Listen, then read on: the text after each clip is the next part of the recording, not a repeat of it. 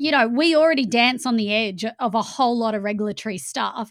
And you're right, Matt, and I'm going to bring this up again in another conversation because the themes are consistent. Regulation never gets wound back.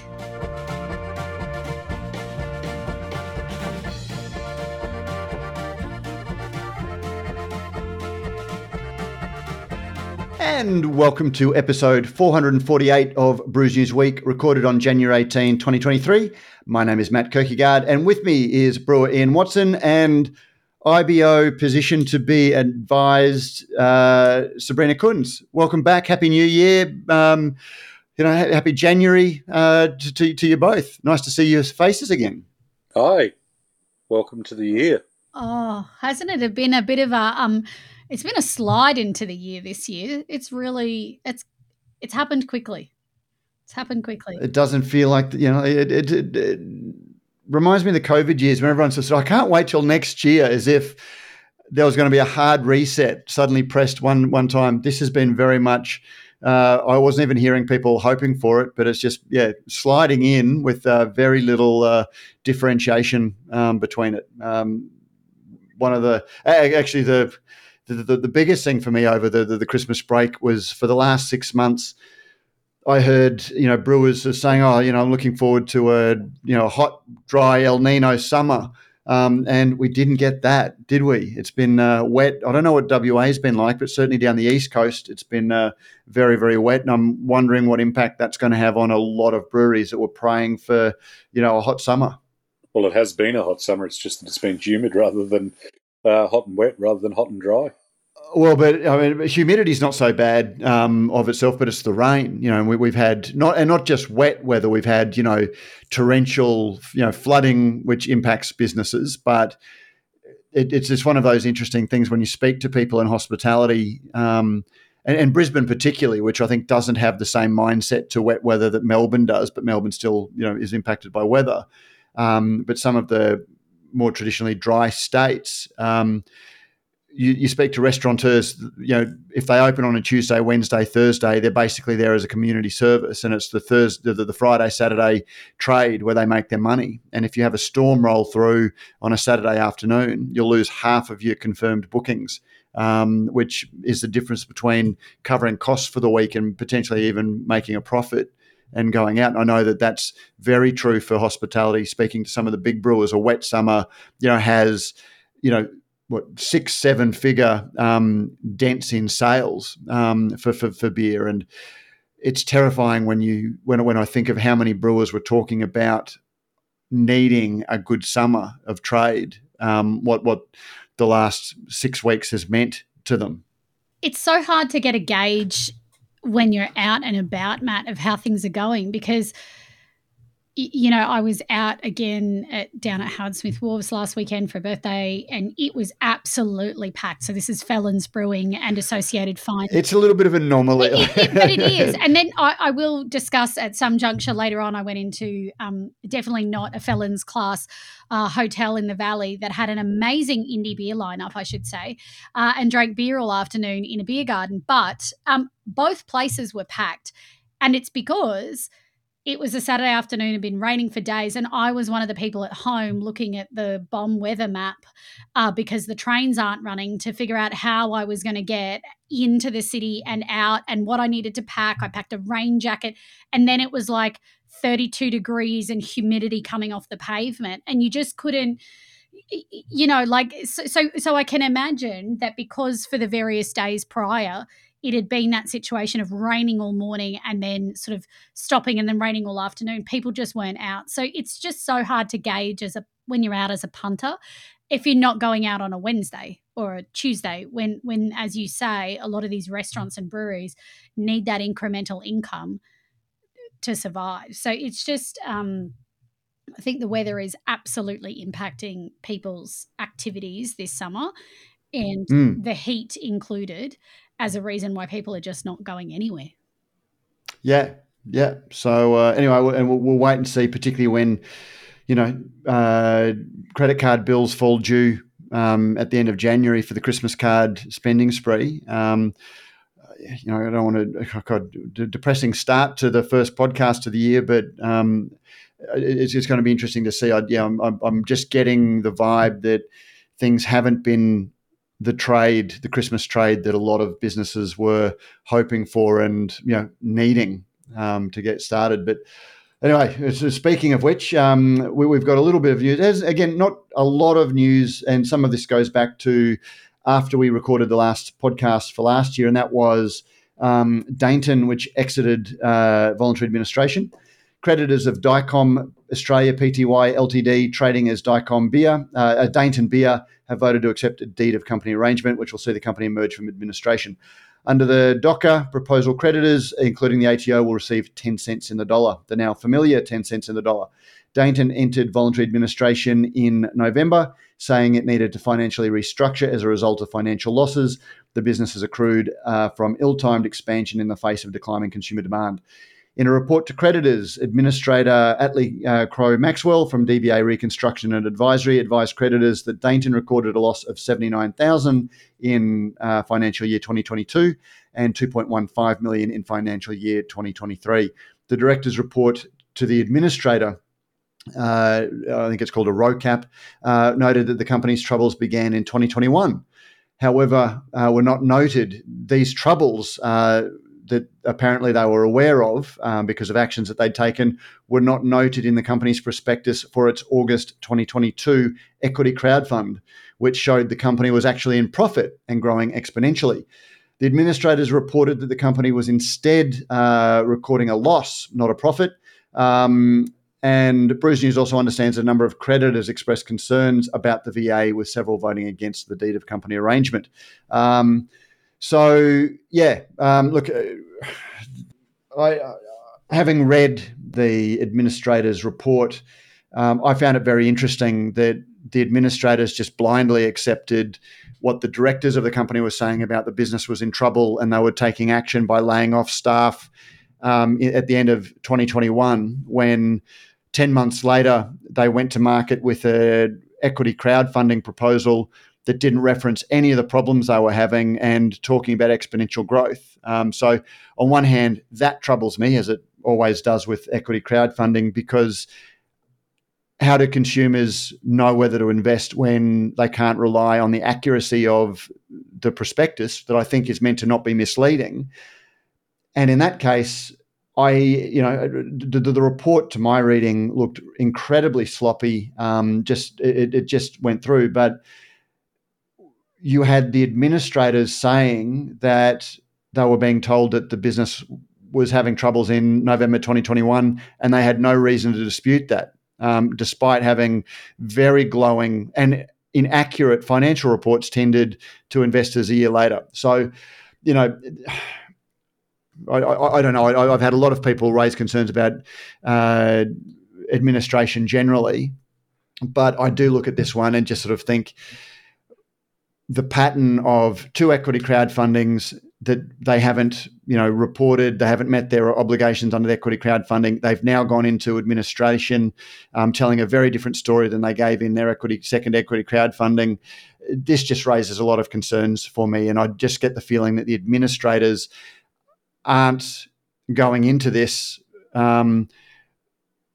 thoroughly. They're just going through the motions because they know that if there's no money, they don't get paid, and they just want to make sure that, there is some outcome and they get paid first, I believe. So, it's just very unsatisfying, I find. Yeah, but is it the administrator's job to go back over that information from then, or really just to be on the state of the company as it is now, and whether it's a viable going concern and propose a way in which it may be a viable going concern, and put that to the creditors?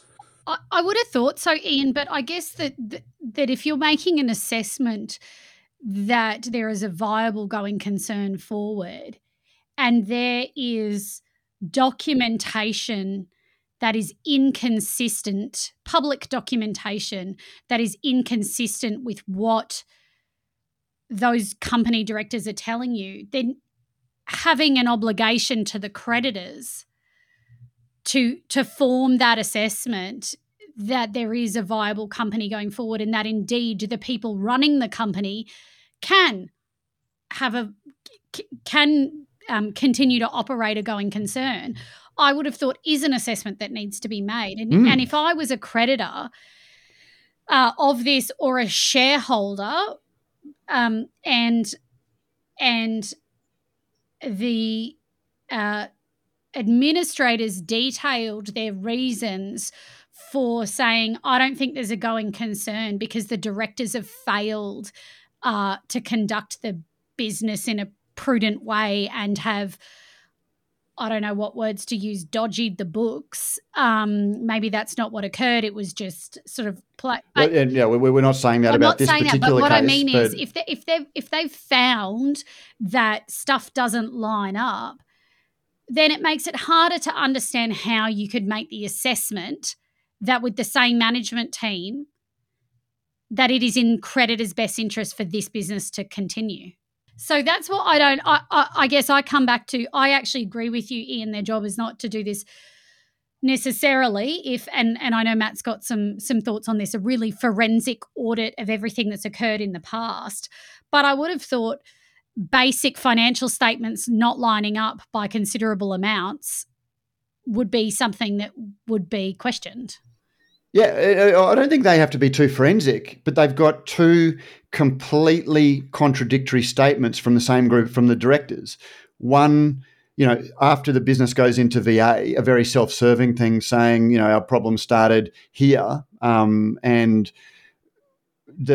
the administrator just going, well, we accept that. We've got no, actually their words were, we've got no reason to not accept that. And I'm going, well, you do have a reason to not accept that. There's statutory declaration, which is a requirement. If you recall, the reason that Birchall said that they are not accountable for undertaking this exercise in relation to financial statements is that they are under the regulatory framework and able to rely upon the stat dec of the directors that says everything that's provided is true and correct.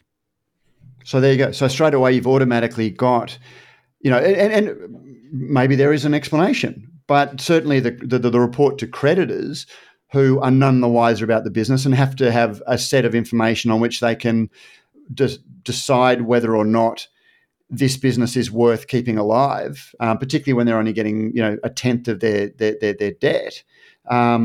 You would think that it was at least worth probing those subsequent statements or the statements that were contrary to that and saying, well, they said this, but here is where it's different, or, this is what's changed.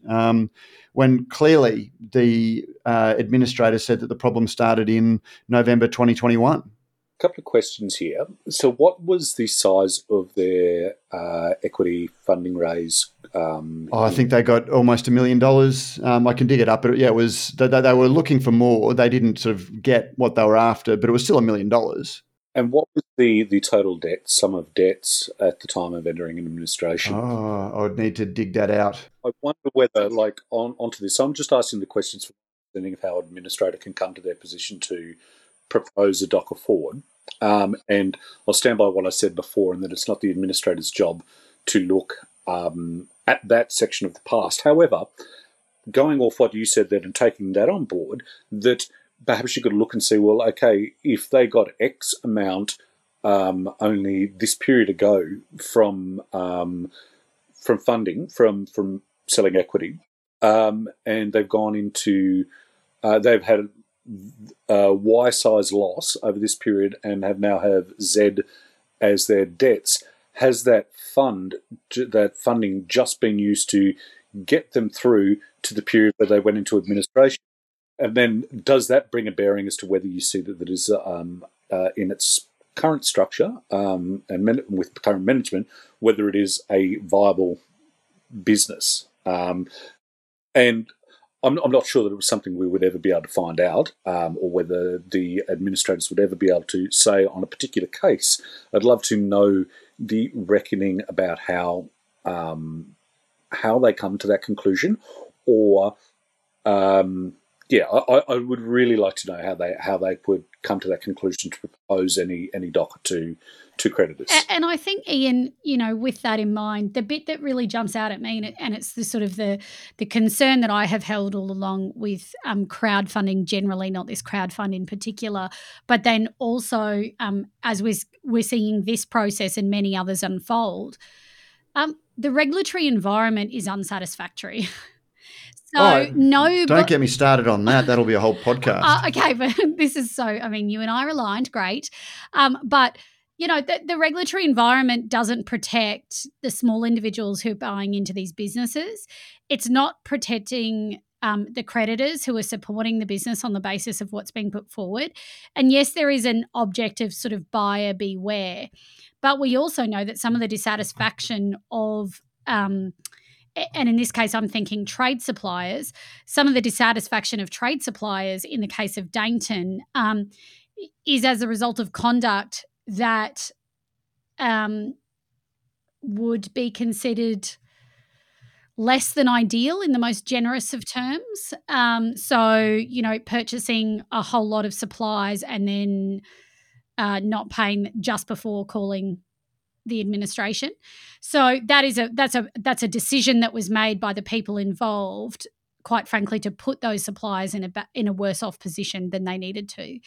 And so I come back and go, if the regulatory environment is going to continue to fail as a corrective, as a protection and a corrective mechanism, then I just keep coming back to, particularly in the instance of trade suppliers, what does that mean for the industry more broadly? And if I was the trade suppliers impacted, I'd be saying, go find your hops elsewhere, mate. Go find your malt elsewhere. Go get your whatever, your cans elsewhere.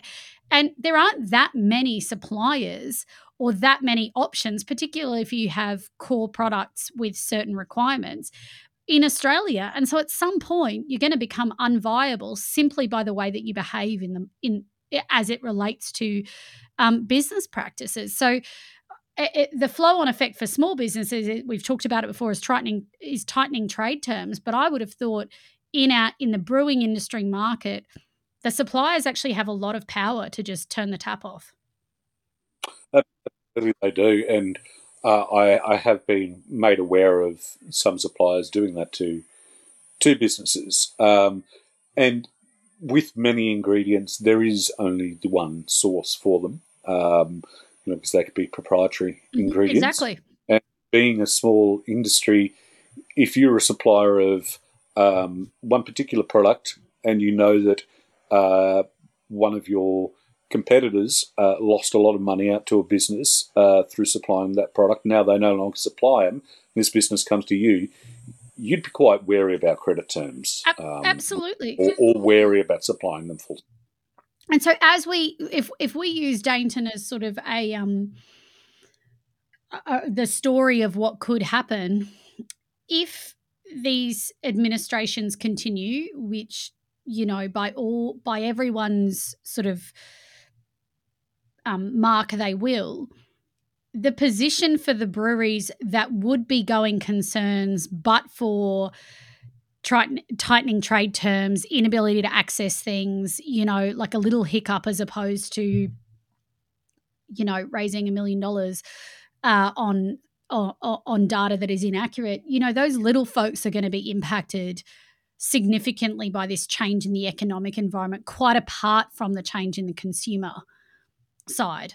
So, you know, at an industry level, it's just the cumulative impact of these ongoing is going to have a cumulative impact on the broader industry writ large. Which actually brings me to something that has concerned me in a couple of the administrator statements. And for the deed of company arrangement, I'd always assumed that the deed involved, you know, the directors who wanted to, or the people who wanted to rescue the business, stumping up with the cash that, you know, provides payment to the administrator, the employees, and like all of those things, and then that what's left over goes to the unsecured creditors at, you know, 10 cents in the dollar. I'd assume there was a lump sum that was guaranteed as part of the thing. But a couple of them have a line that says Creditors should be aware that the DOCA as proposed is dependent upon the business providing sufficient cash flow to meet some of the DOCA payments. So to me, that sounds like you vote now and maybe the business will trade profitably so we can then actually make the payments. So you agree to write off 90% of the debt on the chance that maybe the business will trade and make enough money to be profitable to give you the 10 cents. Because there's no guarantee. Creditors should be aware that the DOCA as proposed is dependent upon the business providing sufficient cash flow. So it's not that there is a lump sum going in full and final thing. I my reading of that, and it's something I need to look into. It's just I've noticed in the last couple.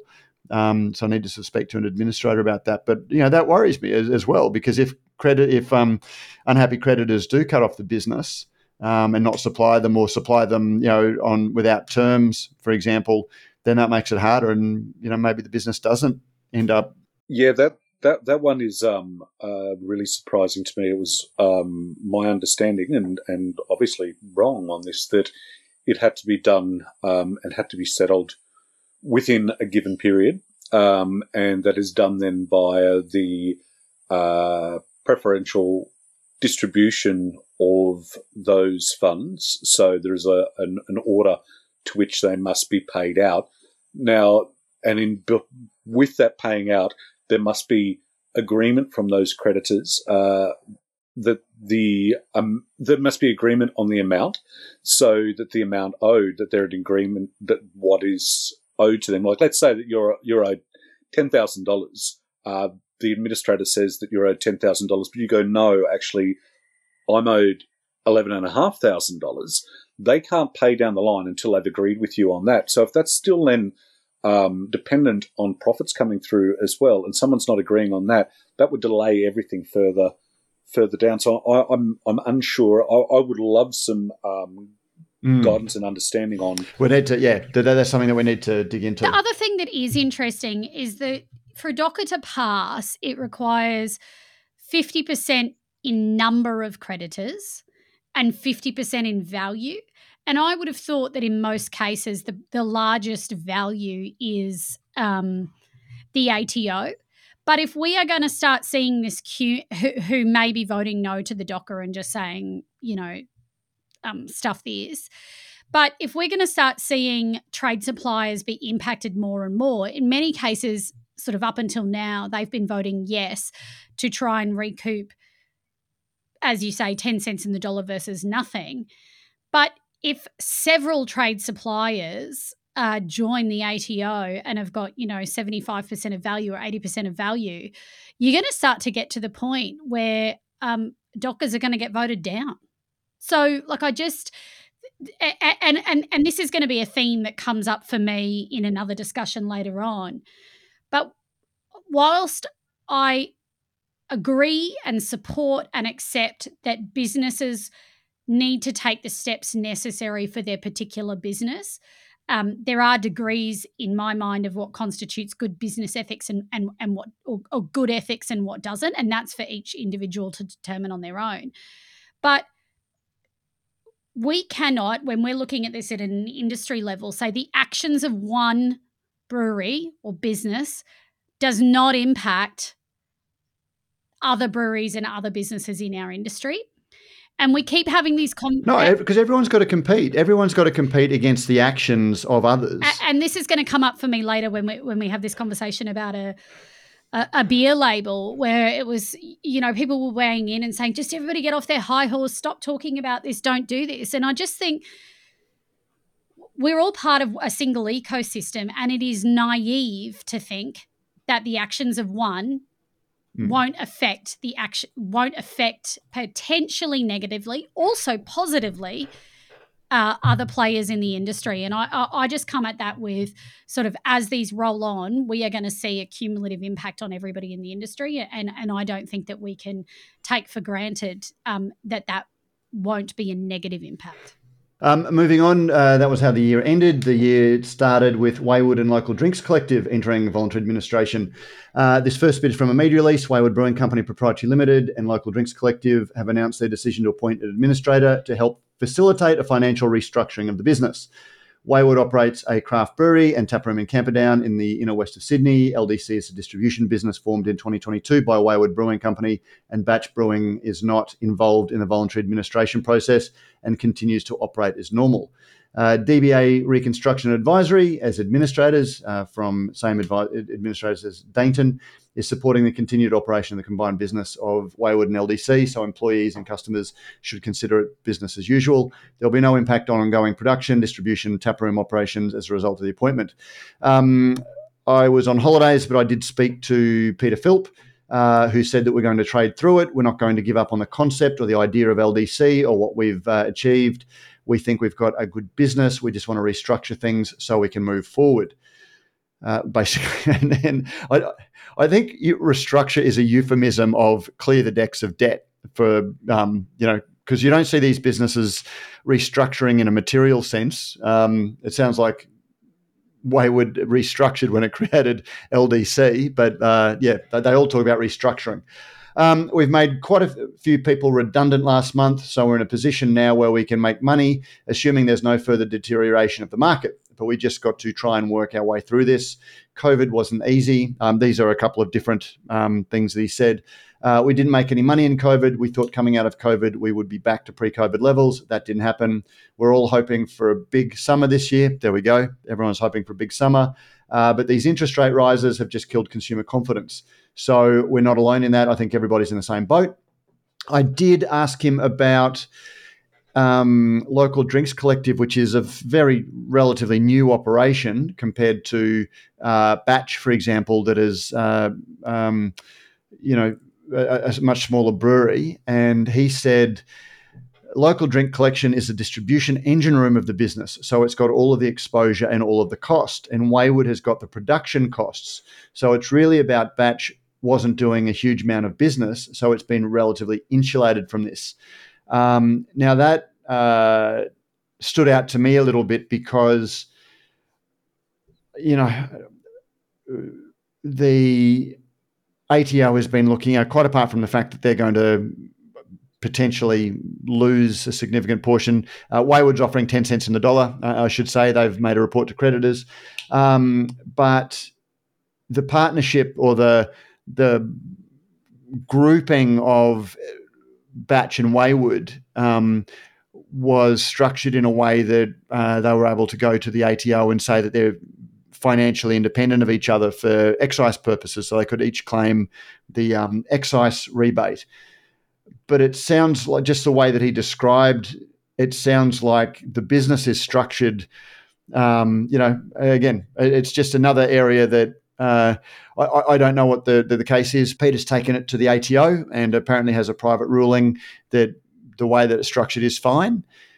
But, at a time when the industry is really looking for government support for things like Beer Australia, looking for moratoriums on excise, cost of living excise increases, and constantly wants to the government's interest. It's difficult. When you see two businesses operating very, very closely. There is so much conversation about businesses coming together to consolidate and grow as a way forward for small breweries, that if businesses are looking to structure to get the benefits of collaborating, but still getting the benefits of being independent. You wonder how long it'll be until the ATO or the government starts wondering whether there's not a loophole that's being exploited that, again, when you say Sabrina, can impact everybody. Either everybody will sort of see this as an opportunity to do the same thing, or everybody will lose the chance. We just don't know. Yeah, so I won't comment on Wayward and Local Drinks Collective specifically, but what I will say is that as part of this webinar that the IBA did last year, we spoke with one of the lawyers who routinely works on the excise issue, and we know that the ATO is currently auditing legally and economically independent. So that audit started last year. Breweries who contract with each other should be very, very mindful of this issue. If you haven't sought advice already, you should do so. We know of the IBA, know of a brewery who received, what did they call it? I want to say draft invoice, an invoice of a considerable amount of money that the ATO said was owing because of this failure to specify between businesses, and in particular the relationship around legally and economically independent. So for contract brewing. So I, with my IBA hat on, I just flag and say the ATO is auditing if you make beer on behalf of others or you have your beer made for you, ensure that your agreements, your written contractual agreements, are very, very clear on a wide range of issues, and get advice on those contracts to ensure that you're on the right side of it and don't end up with a scary, scary bill on the other side. So, we know that that question is under the spotlight already. And this is just a little bit of a thing that I jump on. I talk about the 32-page definition of a biscuit. The more... if you try and get around rules, the spirit of a rule, because it's of the way it's worded, they just change the rule. And the only way that they can do that is create more regulation, which makes it hard. Again, that's why it's called red tape. This is my whole thing around the definition of beer, people. Let's not stretch the bar so far that eventually someone says, maybe we should really take a look at what constitutes beer. They've already done that. It's an aqueous solution made of malted. I know, it's been coming up when we're looking at these labelling issues again, and I'm just like, oh my God, people, it's pretty ugly. So we already dance on the edge of a whole lot of regulatory stuff, and you're right, Matt. And I'm going to bring this up again in another conversation because the themes are consistent. Regulation never gets wound back. Never goes backwards. No. It just gets worse. Look at excise. Look at how complicated excise is, but let's not go there. Just very quickly, Moffat Beach Brewing Company is in business despite speculation. In response to a lot of industry chatter, Moffat Beach has an associated company called Blackwater Trading that operates the cafe, not the brewery. It went into voluntary administration. I actually learned of that October, November last year, but it didn't seem to affect the brewing operations. It seemed to be completely unrelated to the brewing because of the way that it's a separate business. Moffat Beach came out and clarified the situation. That I suspect that it's as tough for Moffat Beach Brewing as it is for everyone else in the industry, but it wasn't actually in administration. But then Wildlife Brewing advised its followers on social media that it will be ceasing all operations and pouring its last beers on Friday, February 10th. After 5.5 years, 4 core beers and 20 limited beers and over 120 stockists, including Dan Murphy's and BWS, the team have made the hard decision to go out on their own terms. And, I actually salute them for that. I suspect that, the hardest decision, anyone in business is going to fight to keep their business alive any way they can. And I think, clearly these guys were a small little operation. They didn't have sheep stations riding on it, but I'm sure that they had a lot of their own, at the very least, sweat equity and probably a bit of money involved in it. So, congratulations to them for what they did. They had a go. They had a go at playing out their dreams, and they're closing, as they said, on their own terms. So congratulations to them, and we wish them all the best. Yeah, I saw a couple of really positive messages from other small breweries for these guys. And again, like you, Matt, I don't know them personally, but I just thought it was. I thought it's very the same as you. It's very great to see, in contrast to how some businesses are scrambling to survive and perhaps not treating everyone in their supply chain as well as they could. These guys have gone, we gave it a red hot go and we're winding up and we're not impacting anyone else. Great job to them, and wishing them all the best, and hopefully they continue to drink and enjoy beer all the way along. Yeah, I'll echo those sentiments. I empathise with them and commiserate with them for having to shut down their dream, but show admiration for obviously having internally looked and realised that there is not the position or the future for them. And so taking that difficult decision, which I imagine would come at great personal pain for them to do that. And so good on them for the strength to be able to carry that through. Yeah.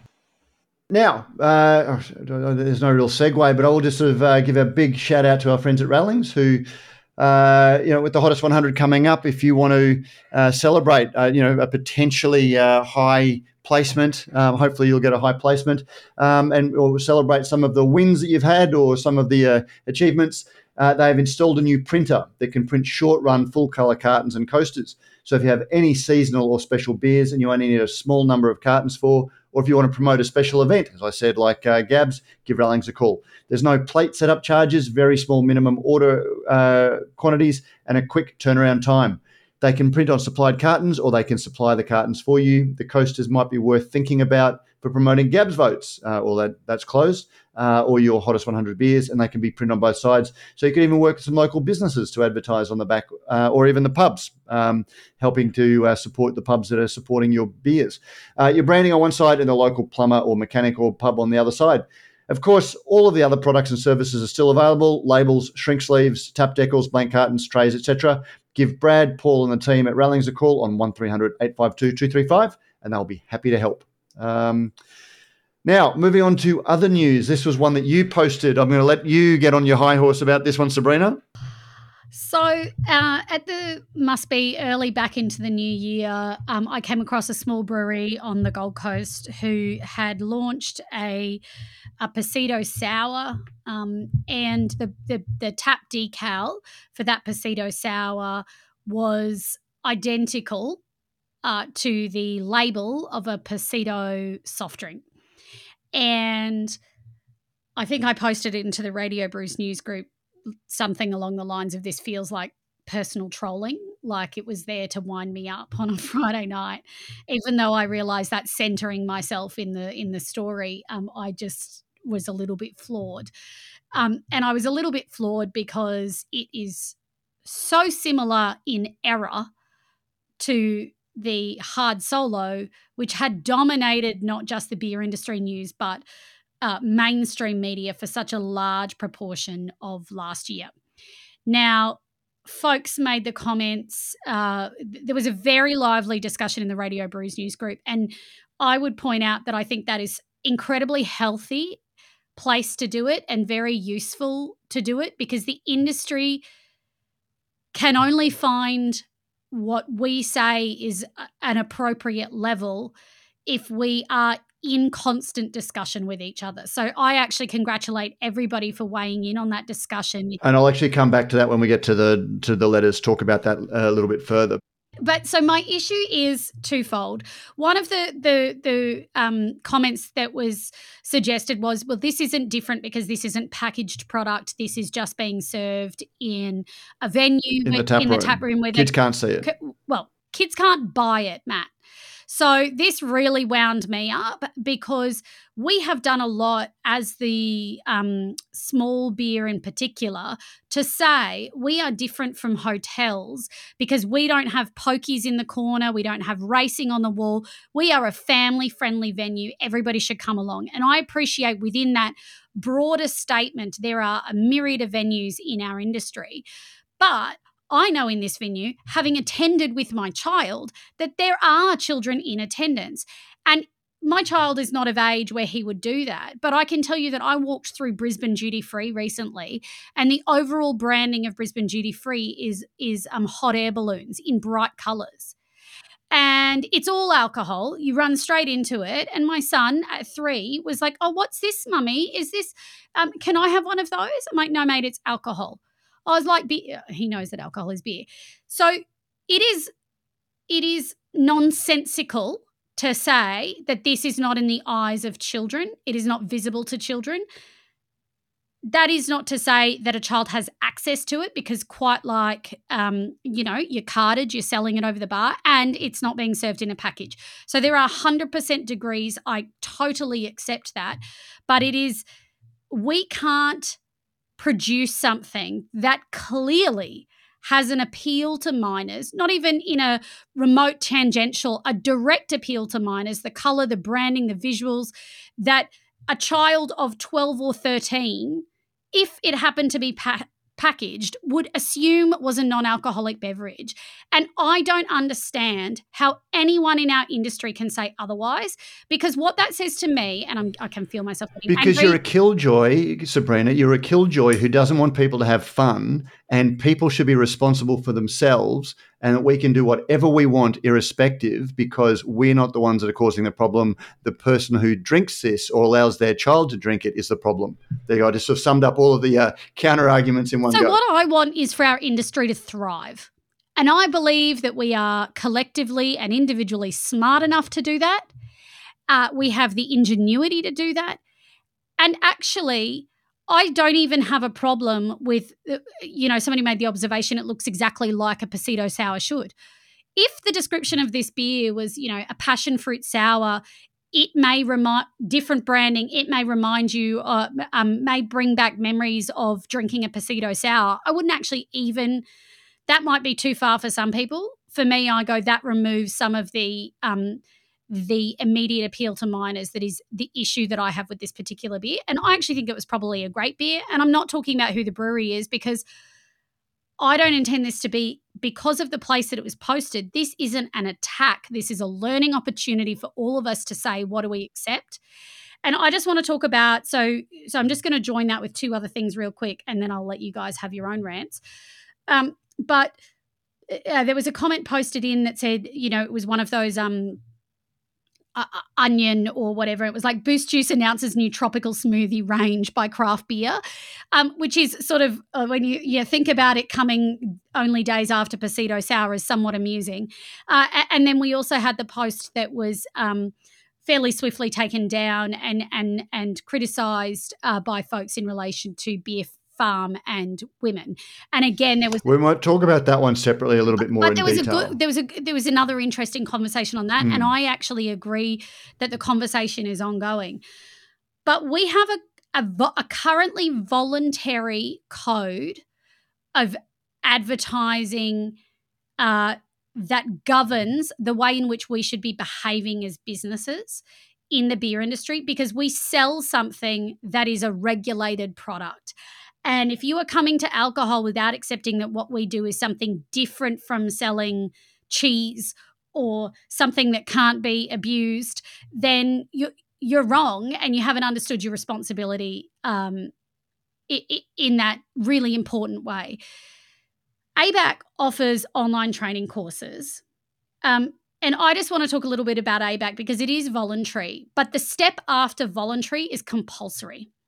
And compulsory isn't going to look as easy as voluntary looks today. So a lot of people probably ignoring ABAC, and I'm going to give you the stats here in a second, because they think it looks complicated. The reality is it has been designed by the industry to try and make a regulatory environment that is as easy to comply with as possible, given our special obligation as producers of something that is regulated. In the past 18 months, 13 IBA members, so 13 breweries, have used the ABAC pre-vetting service of over 425 brewery members and 600 plus in the broader industry. And ABAC offers free online training that your marketers, that your head of whatever, who do your posts, who think about your products, who design them. In the last 3 years, 9 IBA members have participated in the free training. I don't want to hear from anyone that they don't know what constitutes, that they think it's difficult to determine what constitutes an evident appeal to minors. If they have not taken their free, funded by large beers training to understand what that is actually your regulatory obligation. And in 6 months' time or 12 months' time, based on the work, so the IBA is advocating at every point to say, stop making regulations so hard. Stop regulating small beer. And then we have a voluntary code, and we have 23 take up over 3 years. Come on, man. But I think that's the key to it. Everyone's complaining about the cost of regulation, and yet they're doing their best to wave a red rag to the regulation bull when it comes to labelling. And I want to preface this with, small businesses don't have always a head of marketing to send to this and an head of HR to send to that and a this and a that and the other. But actually in the alcohol space, I would have thought that one of your core goals was to ensure that you were marketing in a way that was safe, deemed safe for everyone. And so, again, with my I just want to say that this represents a huge opportunity for all the breweries out there that haven't taken that online training to get educated and comply with the very minimum standards that exist, because otherwise in 12 months' time the IBA is going to sit here and say, look at this new legislation that's been proposed. Here is what it's going to mean for your business. And at that point, okay, we are too late. Ian, did you want to pick up on that one? Wound up about it. Great rant. Like a top rant. Out about it. Yeah. I'm not sure really what more I can genuinely. Look, yes, Sabrina, you're right exactly in what you're saying there. And a product like this, doing that, like there is nothing against the product. A passion fruit sour beer, I haven't tasted that beer. I'm sure it's lovely. I've tasted many passion fruit sour beers. I've made them myself. They can be friggin' delicious. But we do have to be mindful of how we market our product, and we do have to make sure we have a responsibility.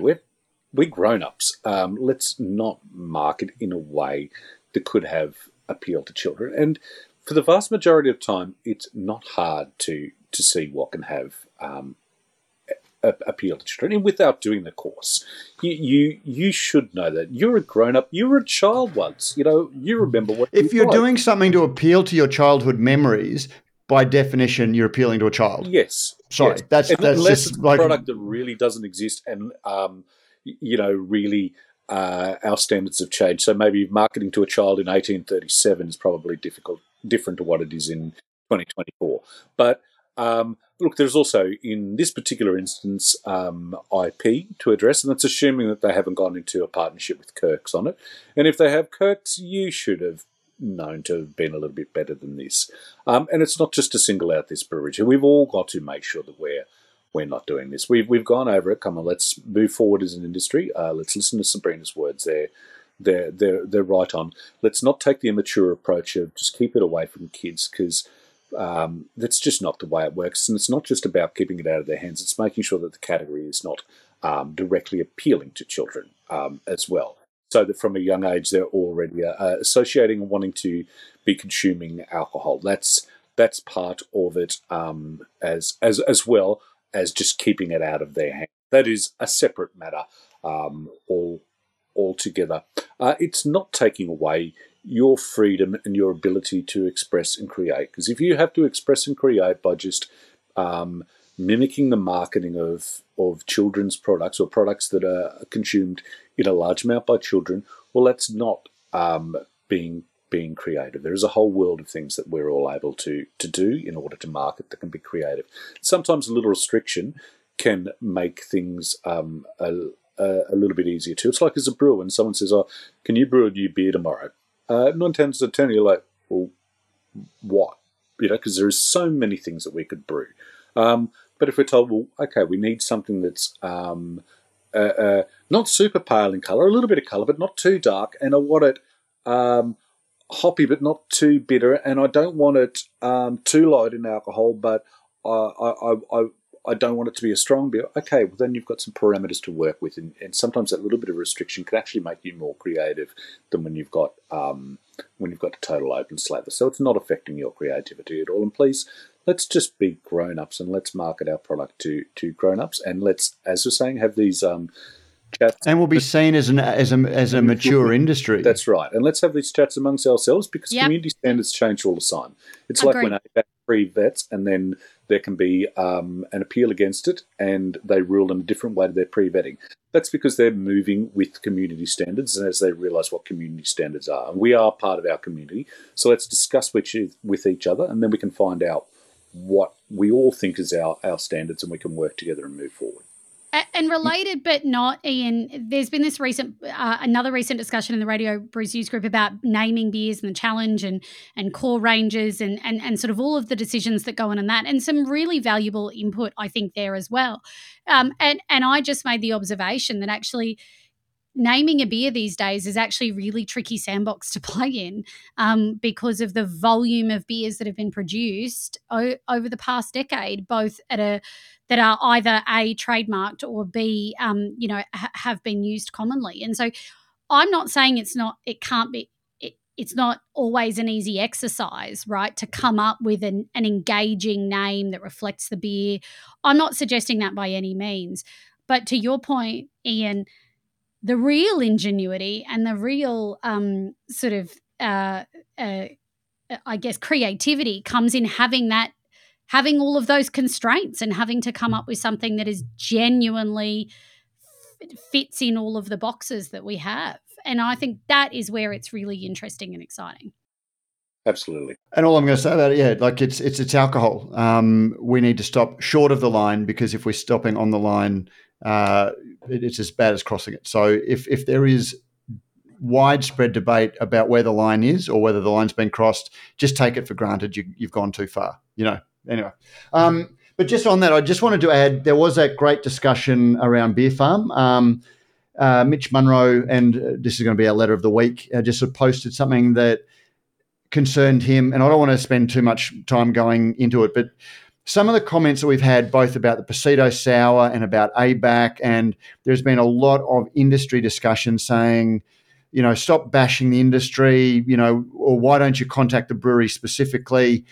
I think that misses the point of what the Radio Brews News Facebook group is. Now, we tightly, you need to be approved to enter it, and by and large, you're a listener to the podcast, you're a member of the industry, and we could probably have twice as many members, because if I don't know who the person is, if it doesn't seem to be a member of the industry, if they don't give the code word, which is currently Saison, we don't include it, because we want the Radio Brews News Facebook group to be a place where mature, sober discussion about these things can take place. And I think Brews News facilitates a lot of those discussions, and you can have both sides of the industry respectfully and politely discussing things that quite often aren't ventilated. And you wouldn't want them ventilated in some of the public Facebook groups that aren't populated by the industry. And, when we're with the Beer Farm post, to see guys like Sterling Howland weighed in with a really interesting take,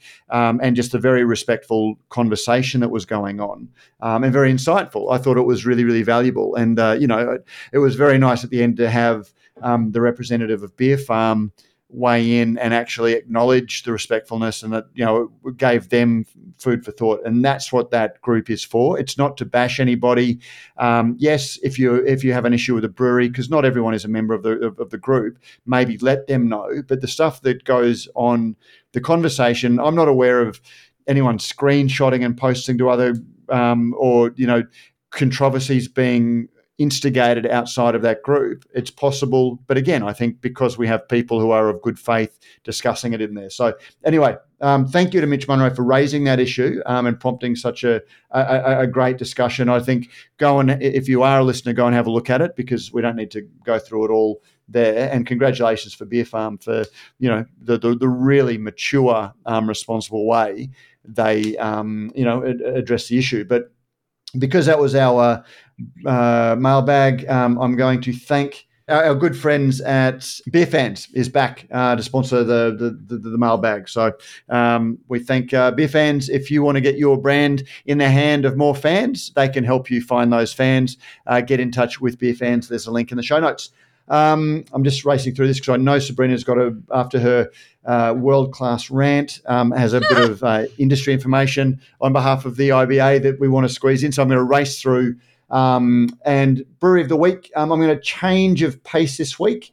Our good friends at Bluestone Yeast can supply pitchers of yeast from 1 litre to 100 litres at greater than 2 billion cells per millilitre. And we checked, they do check 3 times to make sure that exactly how many cells you're going to find. And whether you're after a one-off pitch or you're looking for weekly, fortnightly or monthly deliveries of yeast, Bluestone Yeast has you covered. You can reach out to them at info@bluestoneyeast.com.au or call Derek on 03 8518 3172 and talk all things yeast. And my change of pace this week is... I was in Melbourne over the holidays and I went to a number of breweries, some of whom may feature in upcoming Breweries of the Week. But, Ian, this is one that you might have some thoughts on as well. I went and visited the Local Tap House at St Kilda, the original and I still think the best, beautiful European beer-inspired venue. You know, still, I think, opened in 2008 and it is still, you know, where I think a lot of craft bars should aspire to, that want to have a good selection of beers, great knowledgeable service, a welcoming, relaxed atmosphere. So huge shout out to the Local Tap House for keeping it real for coming up 16 years. Well, I haven't been there in a long time, Matt. I'd love to get back there. I haven't been to St Kilda in a very long time. Been to Melbourne, but haven't got out that way, which is a shame. I'll have to make the trek back out there. It's well over a decade since I was there. Fantastic to know that it's still going strong and still serving beer in a wonderful, wonderful way. And, I'm sure that venue has inspired the opening of many other bars, the opening of many breweries, given probably a rise to a different level of appreciation of beer to many people when they've been introduced to it through there. So, yeah, fantastic choice for our Brewery of the Week, Venue of the Week. Brewery, Venue, Supporter of the Week, yes. They are an institution in the Australian good beer scene. Now, Sabrina, you've got a little bit of IBA business about digital age verification, photos and videos for consumer campaign that you wanted to... Yeah, so really quickly, I just wanted to, with my new hat on, just huge shout out to the 25-plus independent breweries that supplied photos and videos to support a new indie Ask for Indie Beer campaign. So if you haven't done so already, you can email that in, membership@iba.org.au. But thanks to the many, many that have already submitted some really great content. And finally, sort of just a couple of things to put on people's radar. Queensland is currently consulting on digital age verification for online sales of alcohol. So this will obviously affect everybody with online sales.